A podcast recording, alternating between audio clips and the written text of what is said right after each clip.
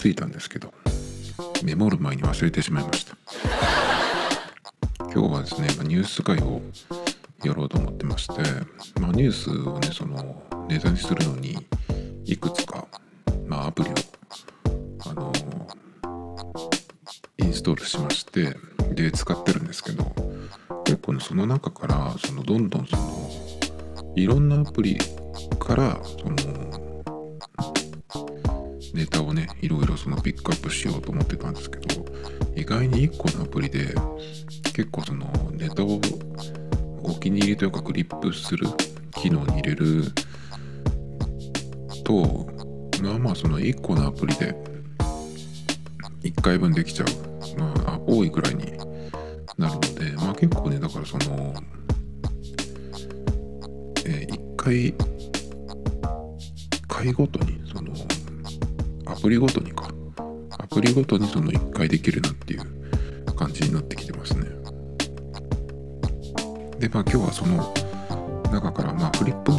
いうねアプリを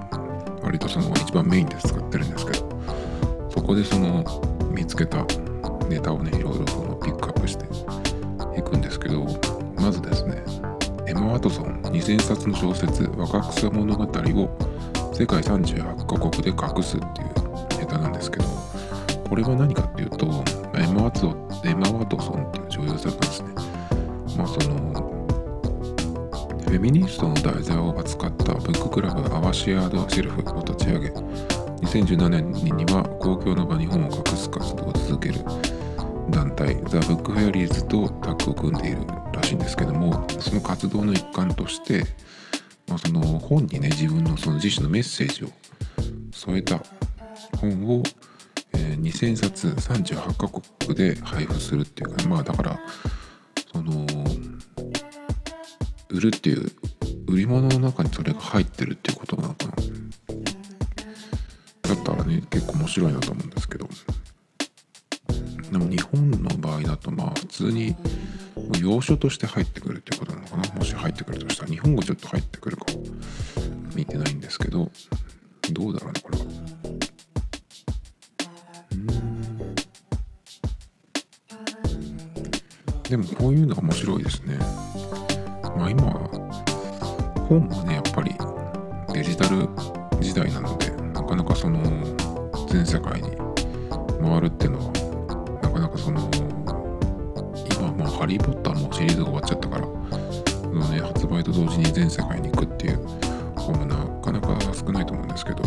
ちょっとこれ面白いですね。次。えーミリア・クラークがファンとのセルフィー。セルフィー撮影をやめた理由っていうのがありまして、えこれはですね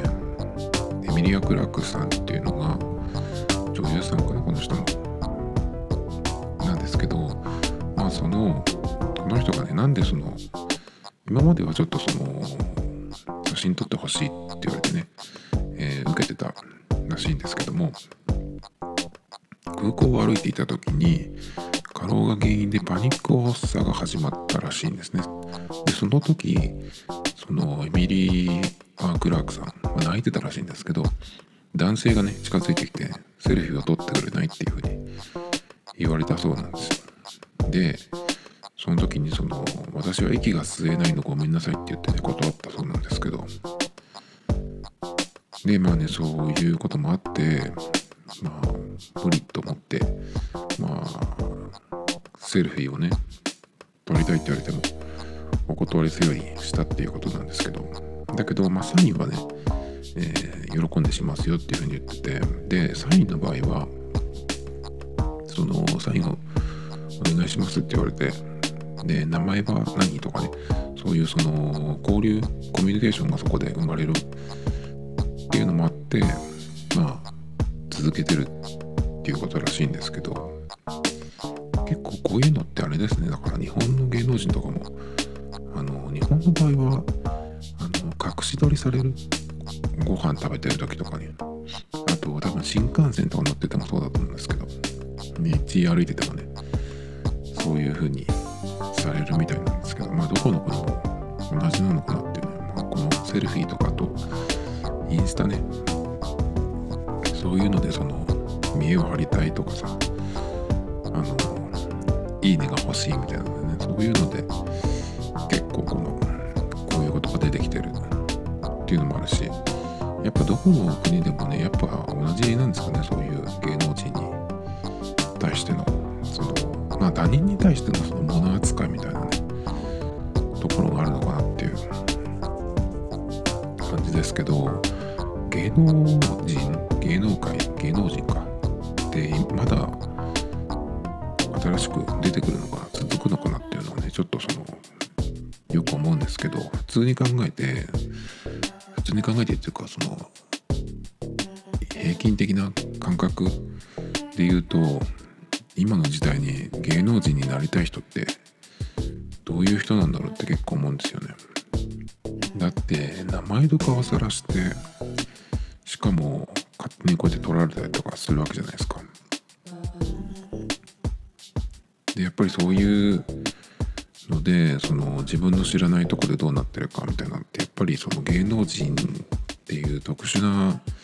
商売職業やっててもやっぱりそのなかなかそういうのに本当にその強くなれる人って少ないみたいだから。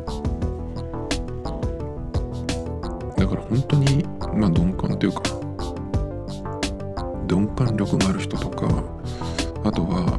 その裏表がある人。カメラが回ってる時はすごくそのえ作り物ってバレないぐらいのキャラクターを演じられるけどそうじゃないところはものすごくあの横柄な人とかね。でも結構そういう人じゃないと芸能人ってやっていけないんじゃないかなってうんですけどどんどんねそのそういうのがやりにくくなる時代になってるのにまだその芸能人になる人がねいるっていうのがねその芸能人にその芸能人的になりたい人ってのいると思うんだけどただそのなりたいっていうのと、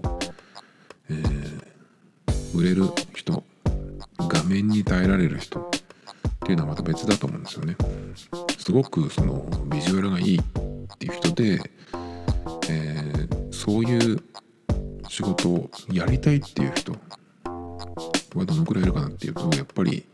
そのルックスがものすごくいいからって言ってみんなはその芸能人になるわけじゃないんですよね。ものすごい美人な人は芸能人じゃなくてもいっぱいいるしなのでやっぱりその何かんまり最近はないかもしれないけど昔でいうその風俗に売られるみたいなねそういう感じで芸能人になる人の方がなんか最近多いんじゃないのかなとかちょっと思っちゃいますけどね。そして次。えーホラー映画「クワイエット・プレイス」の続編が、えー公開決定ということでこれがですね僕は見てないんですけどこのちょっとキャッチコピーで気になったんですよ。音を立てたら即死っていうね。でこの続編の方は超即死って書いてありますけどどういう映画なんだろうっていう感じで音を立てたら即死というキャッチコピーで話題となりホラー映画で類を見ない大ヒットを記録したクワイエットプレイス。音に反応し人間を襲う何か人類が滅亡の危機に瀕した世界で決して音を立ててはいけないというルールを守りながら懸命に生き延びる家族に焦点を当てた新感覚のサバイバルホラーもうこれ聞いただけでもちょっと面白そう、まあ、僕はそんなにホラーは得意ではないんですけどただちょっとこれねホラーっていうところにフォーカスを当てるとまあちょっとその、えー、不得意不得意好みあると思うんですけどただねこのなんでここに、えーこれが気になったかっていうとこの音を立てたら即死っていうそのルールゲーム的だなと思ってそれがね結構あの面白いなと思ってホラーってそのもちろんその怖い要素っていうのももちろんあるんだけどその要素だけを見ると結構そのゲーム的だったりとかあとはですね、まあ、ちょっとその今年の夏から秋にかけて、えっと、日本のドラマでテレビドラマで「あなたの番です」っていうのをやってたんですね。それがまあ2クール連続のその謎解きものというかねホラー、まあ、ほとんどホラーですねだったんですね。あのマンションの住民がどんどんね死んでいくっていうやつだったんですね。結構ねそういう、えー、それもホラーなんですけどホラーっていうのはあのちょっと、えー、同じ映像でも編集を変えたりとかね音楽を変えたりとかとかまああの撮り方まで変えちゃうと別物になっちゃうかもしれないけど本当にだからちょっと編集を変えるとお笑いにできるっていうのがあのあると思うんですよね。なんで結構そのえ、そういう意味でも割と、ま、ホラーものはその見方を変えながら見ると面白いっていうのもあるしこの「クワイトプレイス」みたいに、え、音を立てたら即死っていうそのゲーム性もあってねちょっと面白いかなと思います。ホラーがそのゲームっぽいっていうのは前に「そう」っていう映画があったんですけどそれもそんな感じなんですよね。あれはなんかいきなりえっと気が付いたら2人だけ。でどういう状況かよく分かんないけど2人ともその自由を奪われてる。っていう状況であのあれはどっちかを殺さなきゃいけないんだっけか？どっちかを殺せばどっちかが助かるみたいなやつだっけか？一回もちゃんと見たことないです。のでもねちょっとだけ見てみようかなと思ったやつがあってネットフリックスか何かを見てた時に層があったんでそのシリーズのどれかを見てみようと思ったんですけどなんかねいきなりその解剖のシーンみたいなとこがあったんでちょっと嫌だなと思ってすぐやめちゃったんですよね。で次ですね。次がですねこれは本当はこういうあのえっ、ー、とネタは割とその真面目系なネタになっちゃうのであんまりその避けてたんですけどちょっと別のところで、え、引っかかったのでですねこれは、えー、IT メディアビジネスオンラインからなんですが世界の超世界の有能人材が日本を避ける未来元 TBS 記者の性暴行事件が及ぼす深刻な影響というタイトルでですね、ニュースよく見る人は知ってるかもしれないんですが、まあ、伊藤詩織さんという方がですね、まあえー、一緒にご飯を食べていた元 TBS 記者の山口紀之なのかなこの人は。っていう人にですね、まあ、その性的暴行を受けたっていう、ま、泥酔してた状態で、まあ、ホテルに連れ込まれて、まあ、やられるっていうようなね、えー、話だったと思うんですけどこれのその、えー、確かこれはこの女性の方が裁判で勝ったっていうような話になったのかな。でもまだ終わってないのかな多分。でまあそう結構そのまあいろんな人がその議論に参加してる来てでその、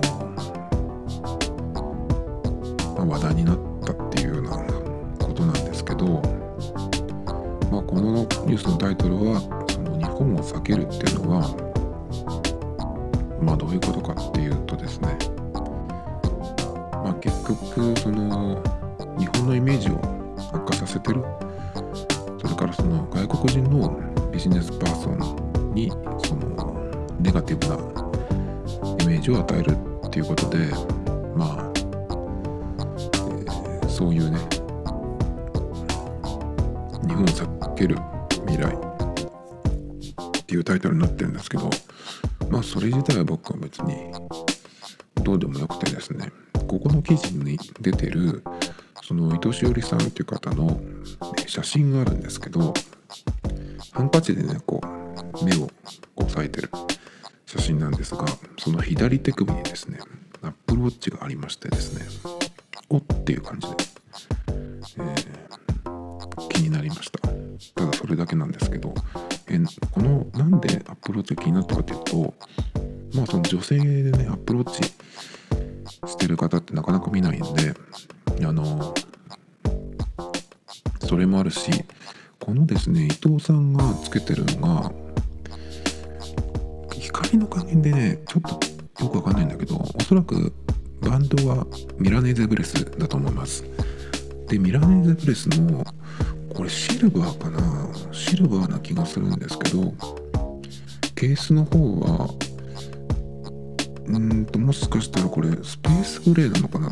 スペースグレーにちょっとこう反射してるのかなと思うんだけどでも多分シルバーだなと思う思うんですね。そのちょっと感じで、まあ、僕はスペースグレーを持っていてミラネーゼブレスもあるんですけど、えっと、ブラックのブレスを使ってます。でもしこれがねあのスペースグレーのケースにシルバーのえブレス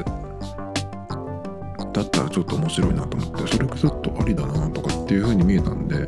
でも多分シルバーケースですよね。あのえっ、ー、となんだっけ。シルバーのミラネーゼブレスをスペースグレーのケースに合わせるとその継ぎ目のところでそのコントラストがついちゃうんですよね。その黒の、まあ、スペースグレーのケースに白のバンドをした時みたいな感じで。でもね結構僕それもいろんな人のそのコーディネートを見てて黒黒の本体黒ケースに、えー、白ブレスっていうのは割とその外人の人がよくやっててあかっこいいなと思ってやっぱりねあの白ちょっと僕欲しいんですよね今今その黒。黒ベースん？黒ケーススペースグレーのケースなんですけど今持ってるえっ、とバンドは、黒は CASETiFY っていうとこで買ったレザーっぽいやつ、まあ、これはアップルのレザーバンドにほぼそっくりなんですけど、まあ、本物のレザーじゃなくてフェイクレザーみたいな感じですね。でも結構よくできていて。まあそのレザー独特のその、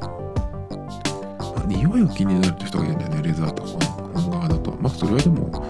しょうがないですよね。まあ結構だからレザーのウェアとか着る人だったら全然あの気にならないと思うんですけど。まあ普通にその時計のベルトってレザー多いですしね。それからえっとまあそのレザー系のやつとあとミラネーゼブレスの黒でしょ。それからナイキのスポーツバンド穴が開いてるやつですね。それの黒ベースに穴が、紫系濃い紫系の Hyper Grape っていうのかな？これはねハイパーグレープってもう色が色の名前でおっていう感じですね。買いました。でこのハイパーグレープのスポーツループっていう方もあってあのナイロンの方ですね。あのねナイロンのそのスポーツループって本当にねデザインがねまあナイロンバンドって言うとあんまりそのえー、ていうのかなチャッチクを思うそういうイメージもあるかもしれないんですけどすごく凝っていてこの Apple Watch のスポーツループっていうバンドはね。何本何色もえー、違う色を使ってこう重ねてねこう編み込んでやるっていう感じでですね。確かこれ日本のどっかで作ってるとかって聞いたことがあるんですけどすごくねそれがそのナイロンバンドといっても奥行きがあってこの辺のそのデザインセンスはさすがアップルだなっていう風に思いますね。最近僕ちょっと iPhone のデザインとかね史上最悪だとか言ってるんですけど Apple Watch のバンドは結構面白くて、えー、使ってますね。それから、えー、買った時についてきたのが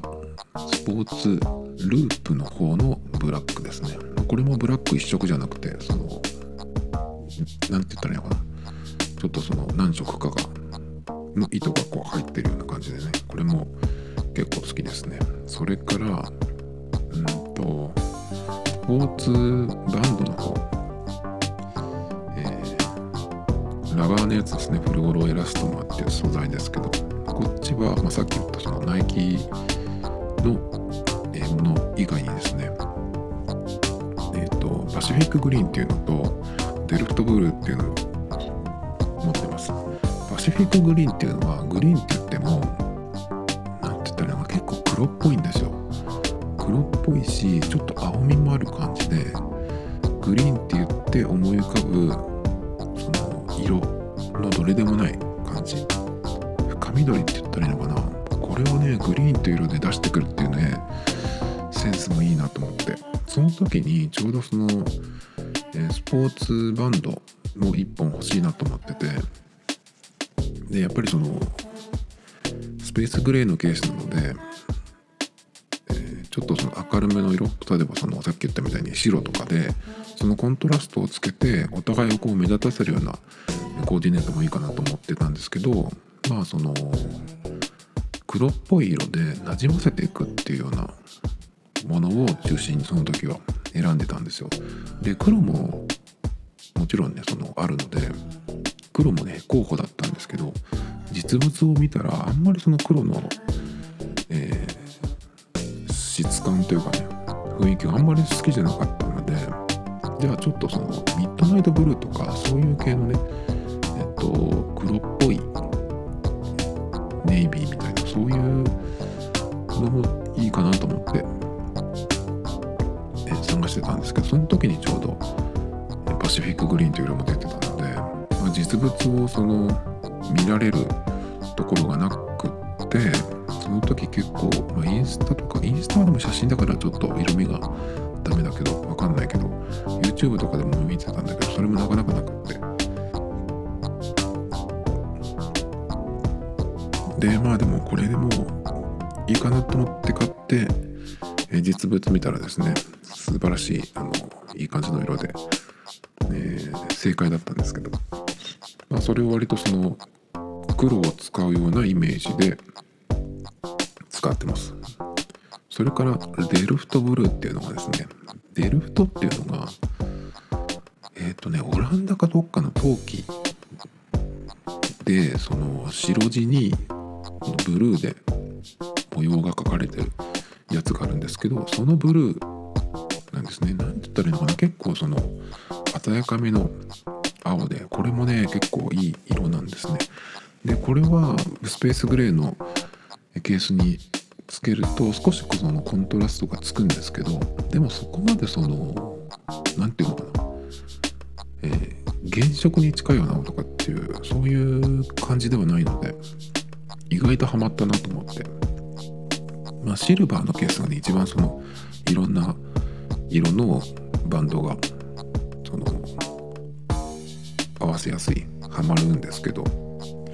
結構このスペースグレーに何を合わせるかっていうのもね結構あの見つけるのは楽しいんでそういう意味でねその今度は少しそのコントラストをつけるっていう意味でまずその白に行ってみようかなっていうふうに思ってたところなんですよね。まあそういうのもあったのでもしこの伊藤さんがつけてるえー、なんかねスペースグレーのケースで、えー、シルバーブレスだったらちょっと面白いなとの写真を見たら多分一発でわかると思うんだけど何を、えー、つけてたかっていうのはね。まあ後でちょ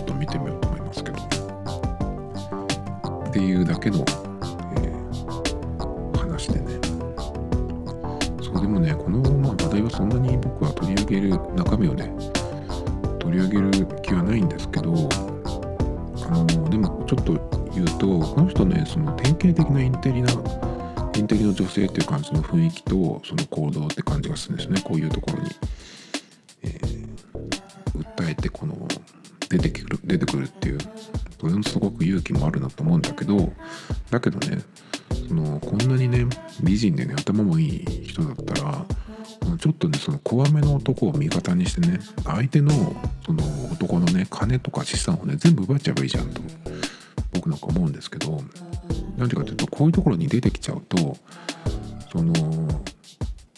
相手のことも、言えるけどその直接ねその晒せるけど自分も晒し者になっちゃうしで名前とかもこう出てきてでこういうことされたってね、まあ、割とその恥ずかしいことでもあるんでそういうのでねその自分も晒し者になっちゃうとあることないことねこう出されちゃう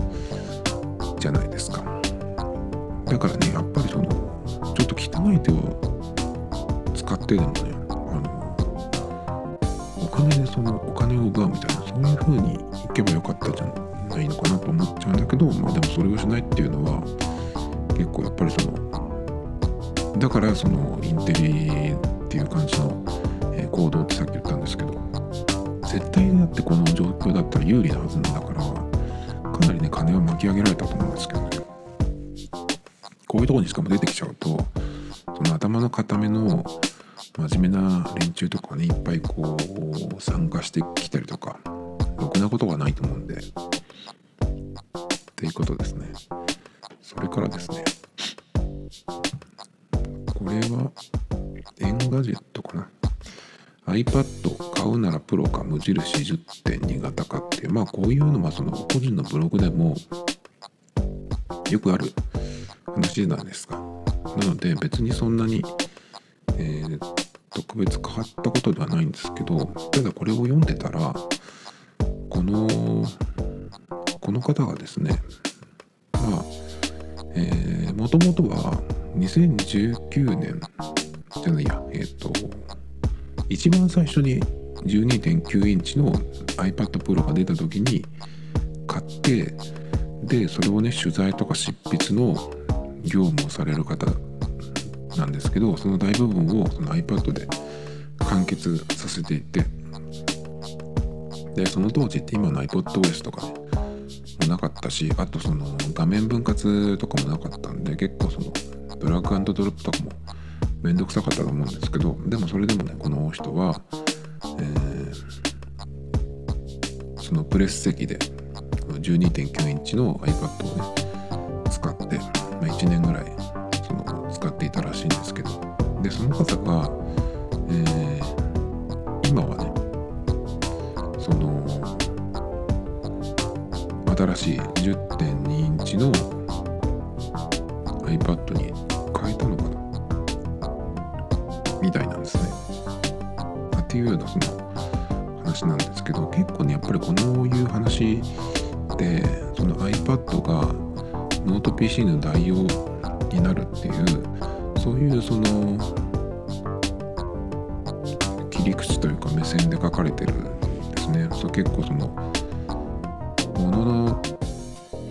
誌とかもそうですけど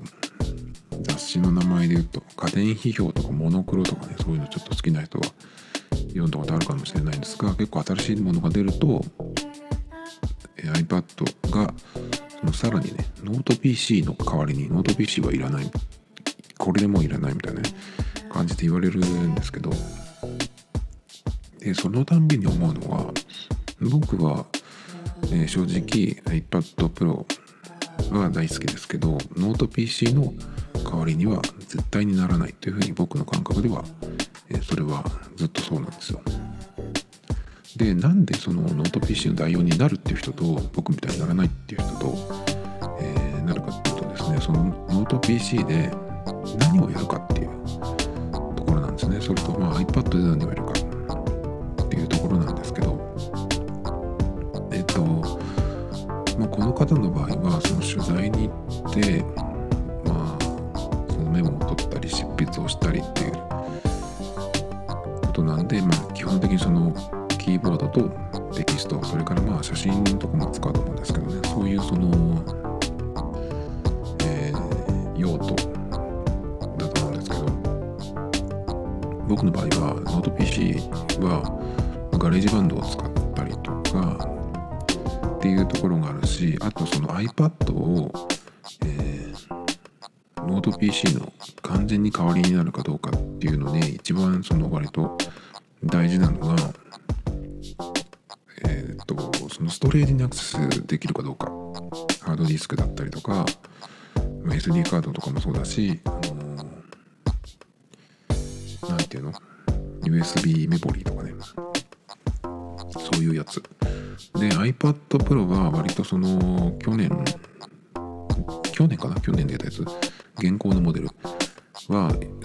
その USB-C に変わってですねその辺がアクセス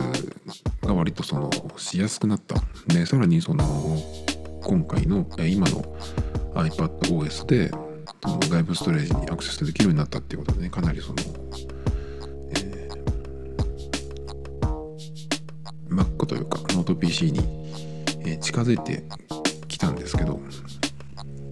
まだね正直僕はその辺は使えてないのでまあ何とも言えないんですけどまあやっぱりねそのキーボードが扱えてキーボードが使えるっていうことをそのノート PC なくてもいけるっていうふうに言う人が多いんですけど結構ねそれはちょっと無理がないかなっていうのがねよく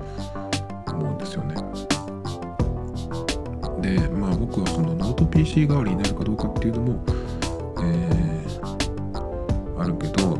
特にその iPad Pro の場合は12.9インチっていうサイズがプロにしか今のところないんでもしこれがあのプロじゃない方の iPad にでもね12.9インチが選べたらまあちょっと変わるかもしれないんですけどまだでもね12.9インチがそのプロじゃない無印版っていうのがそっちに来たとしてもやっぱりそのファイルにアクセスできるかどうかっていうところでまあそれはまだプロしかできないんで。っていうとねやっぱり全然まだその iPad とノート PC は全然そのまだ共存しないとか別物っていう感じですね僕にとっては。それからまあ次ですね。もう結構喋ってしまったんですが。えー、サーモスのこれで白湯生活がはかどる。冬のポカポカ生活には欠かせないアイテムだったよっていう。これはどこのやつだったかな。ルーミーとかっていうサイトだったと思うんですけどまあ、これはですねどうってことないやつでその左右をあの割と僕は冬になると飲むんですよ。朝まず来て、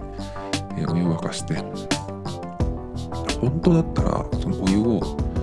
ちょっとこう冷ますとかあとはそのお湯を沸かすところから一番いいのはなんかその鉄のなんていうの鉄のその瓶じゃなくて、えー、夜間みたいなやつ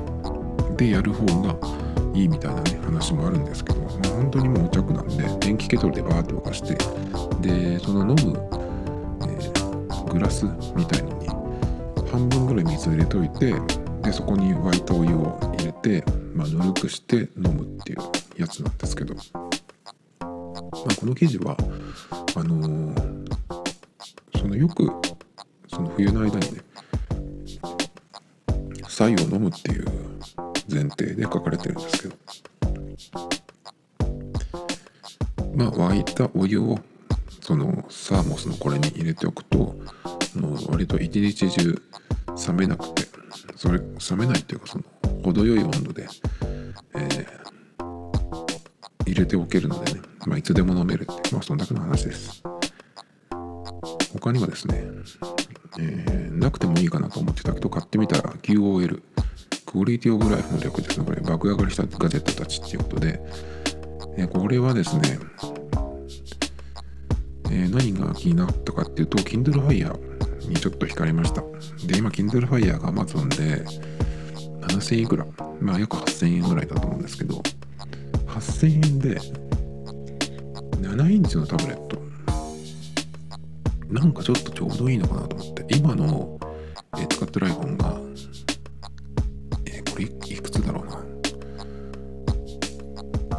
5.8インチかな6インチはないと思うんですけど8プラスなんで。でもその8プラスの大きさっていうのは今の 11MAX とかの大きさと多分ほとんど同じでこれの全体が画面になっても6.5インチとかってなると思うんですけどまあ、この大きさよりもうちょっと一回り大きい、えー、タブレット。でもしかしたらもうちょっとなんかいろいろ見やすいのかなと思ったんですけどで実はねちょっと今日、えー、パッと買っちゃおうかなとか思ったんですよ。その値段もあるんですしね。だけどよく見たらその Kindle Fire のあのラインナップを見たら Fire HD っていうのがあるんですね。HD ってことはあれこれ画面ダメなのと思って。この値段だしね。っていうことでやめました。そこはちょっと画面がダメなのは譲れないなと思って。もうそれならねあのとっととあの新しいの待ってないで。iPad Pro の12.9インチの現行版を買えばいいやっていう感じですね。それからえっ、ー、とスーツに回しやすいミニマルワルトはこれかもっていうことで、まあ、その本当に薄いカードが1枚入るような1枚とかカード1枚分の、大きさぐらいの小さいウォレットが出てるんですけどでもね財布ね小さくなったら小さくなったでもやっぱり財布はあのいろんなとこでその出すんでやっぱりブランドかなっていう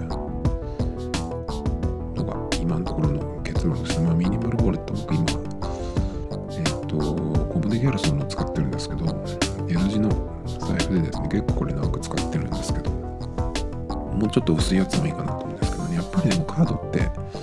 なんだかんだ56枚は入れるし免許も入れたりするとねまあまあその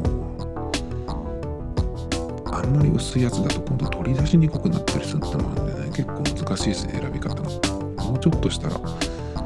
のさらにそのキャッシュレスが今後どうなっていくかっていうのもあるしまあカード自体がね持ち歩かなくても良くなるっていうこともあるかもしれないんでもうちょっとちょっと様子見ですね。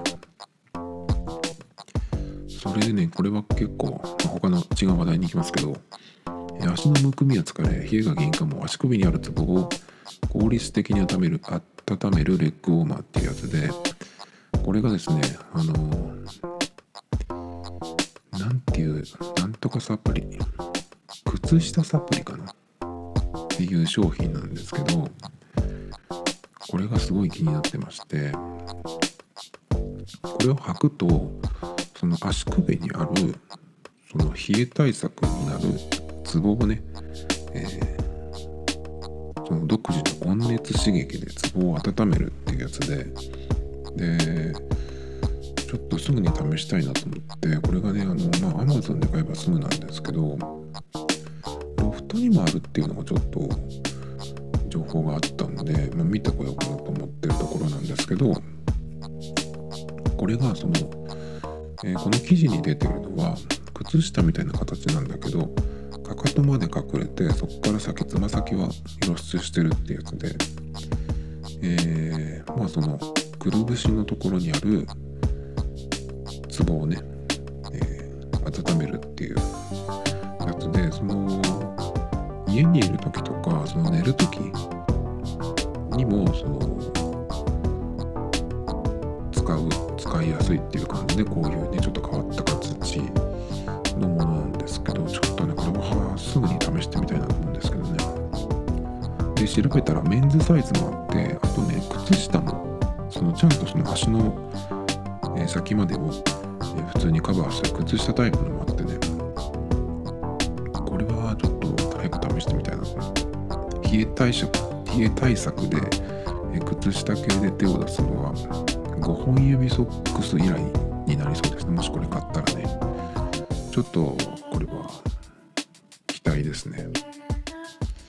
それからアメリカユタ州にテスラの鍵を体内に埋め込むつわものが現れるっていう、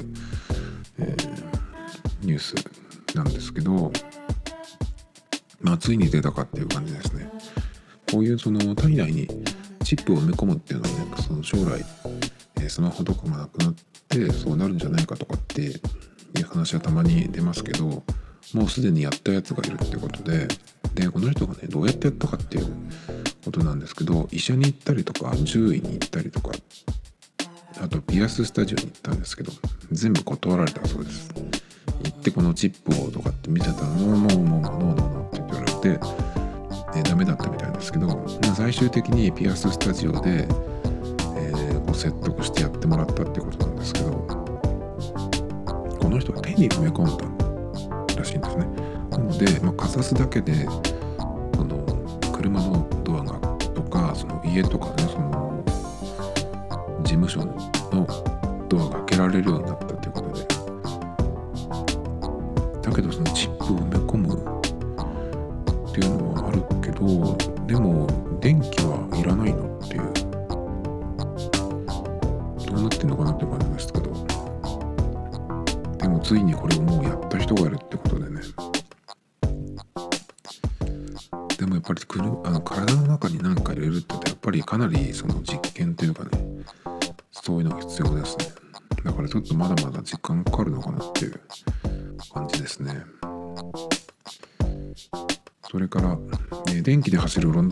ンドンバスは不思議なるサウンドを奏でながら街を走りゆくっていう記事なんですけどえっとこれがですねえっと EU の規制で7月からその電気自動車で普通その走ってくる時にそのガソリン車みたいな音がしないのでその近づいて音を出すっていうのを義務付ける、えー、規制がねできたらしいんです。で、まあ、ロンドンバスもねそのそういう音を、えー、つけてる風なんですけどロンドンバスがもう EV になってるんだっていうのがねちょっともう早いなっていうか驚きでしたっていうのを思っただけっていうだけですねそして、まあ、どんどんいきますけども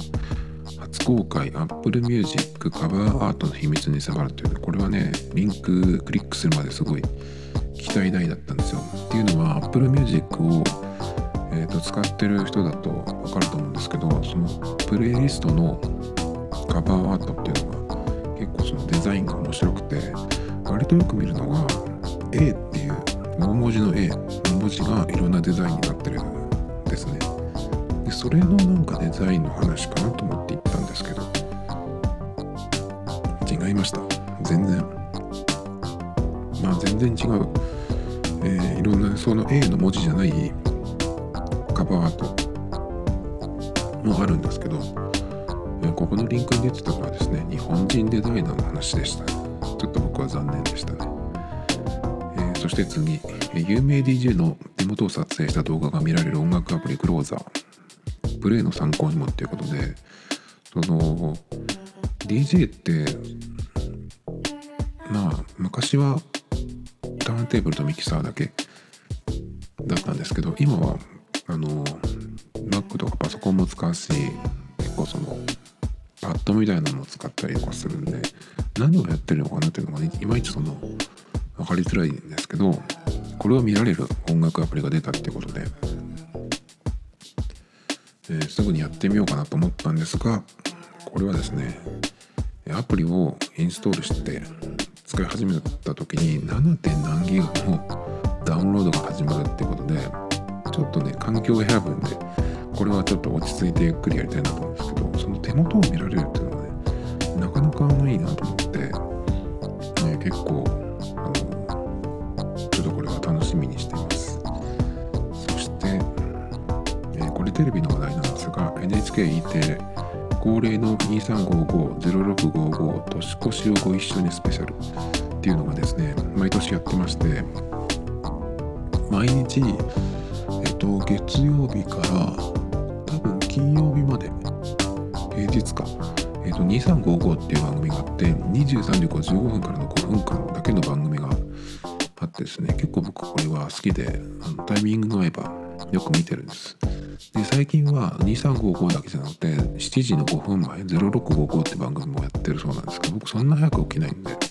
これはあんまり見たことないんですけどこれを合体させた2355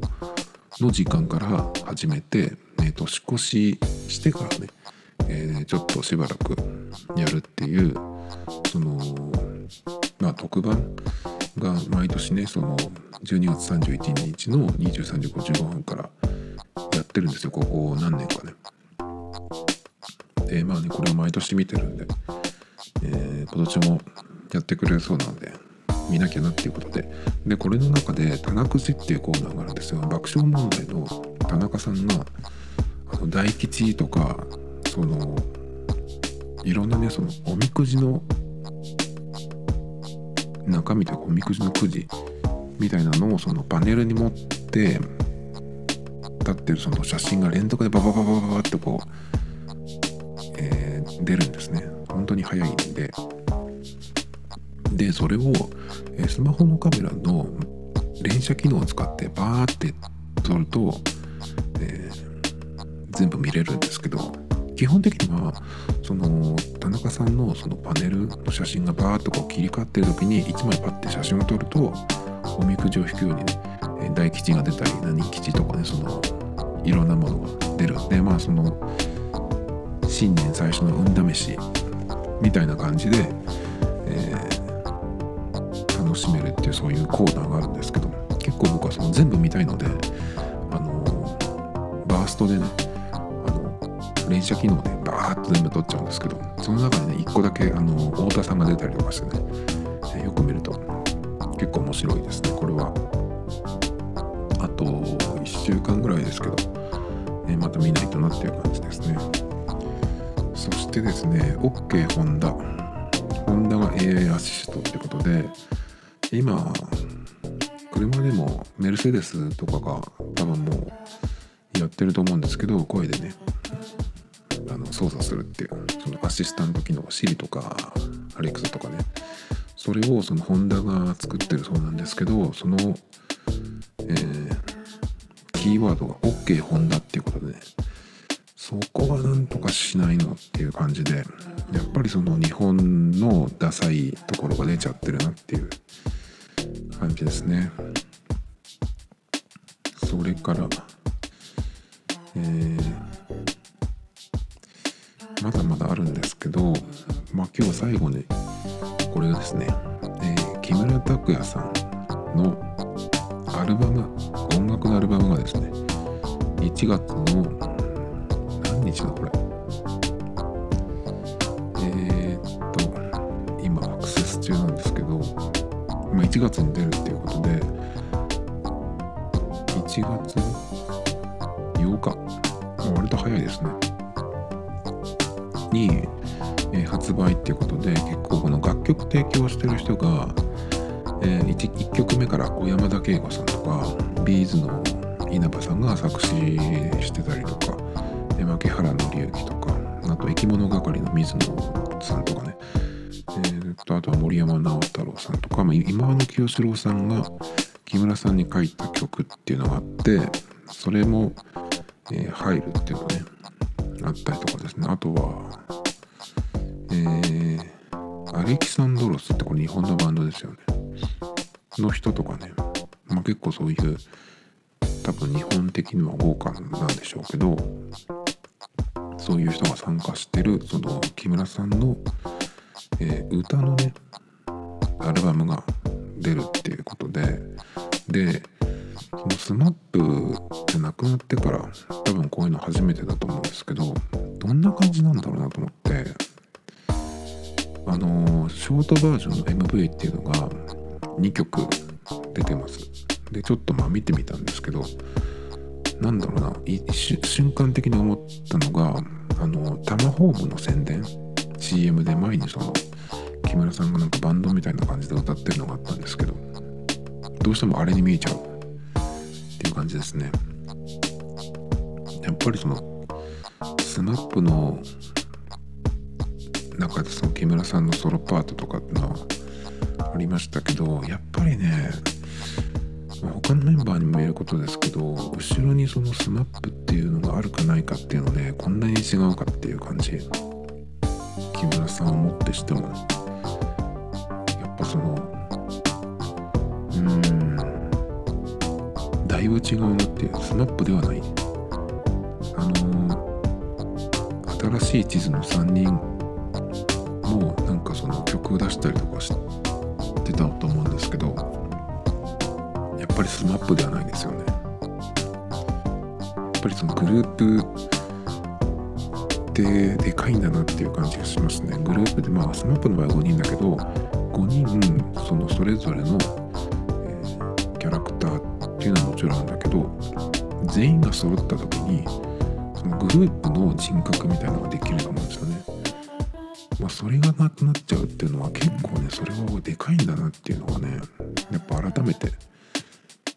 思いますね。で SMAP でこれなんだから今のその大人数系アイドルとかがその卒業してソロになったりするとそれは弱いよねっていう感じでしたね。